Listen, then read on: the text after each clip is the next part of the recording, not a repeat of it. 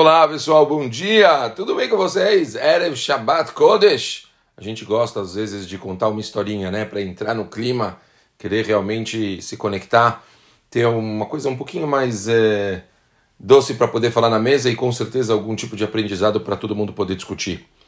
Uma história muito bonita que eu ouvi essa semana do Rav Moshe Feinstein, um grande tzadik gadol dos Estados Unidos.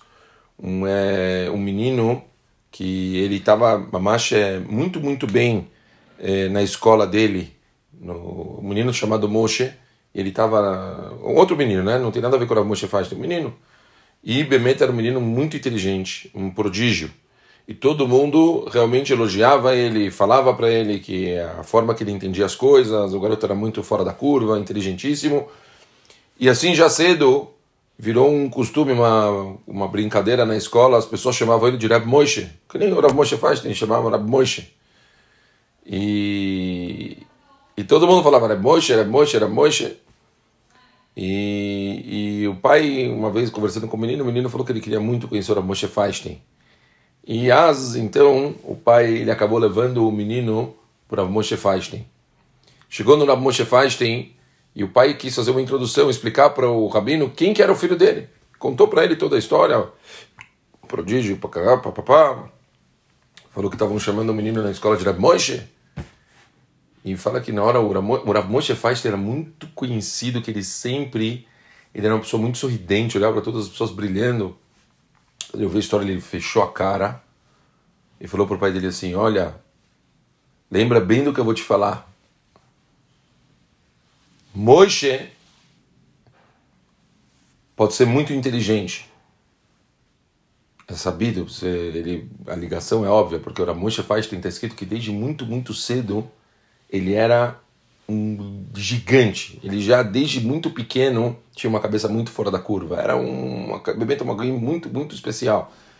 Mas o Moshe faz falou para ele: Moshe pode ser muito, muito inteligente, muito especial ter realmente um entendimento das coisas fora da curva.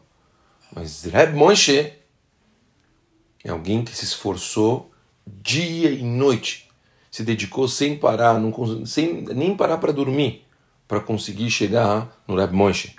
Lembra bem das minhas palavras.